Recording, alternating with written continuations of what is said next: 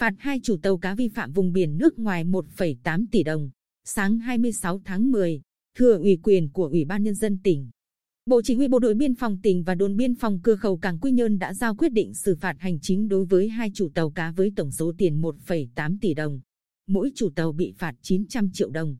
Do để tàu cá vi phạm vùng biển nước ngoài, đó là tàu cá BD 93321TS của ông Đặng Ngọc Hồng làm chủ và tàu cá BD 93196TS của ông Nguyễn Linh, cùng ở xã Cát Tiến huyện Phù Cát, làm chủ. Cả hai tàu cá này xuất bến cùng ngày 6 tháng 8 năm 2020. Tại trạm kiểm soát biên phòng Bến Đá thuộc tỉnh Bà Rịa Vũng Tàu đã vi phạm khai thác thủy sản trái phép ở vùng biển Malaysia và bị bắt ngày 25 tháng 8 năm 2020. Hiện nay, Bộ Chỉ huy Bộ đội Biên phòng tỉnh và đồn biên phòng cửa khẩu Cảng Quy Nhơn tạm giữ hai tàu cá nói trên và tước quyền sử dụng chứng chỉ thuyền trưởng 9 tháng và các loại giấy tờ liên quan đến tàu cá. Trong thời hạn 10 ngày, nếu các chủ tàu cá không chấp hành quyết định xử phạt và nộp phạt thì cơ quan chức năng tổ chức cưỡng chế theo quy định của pháp luật.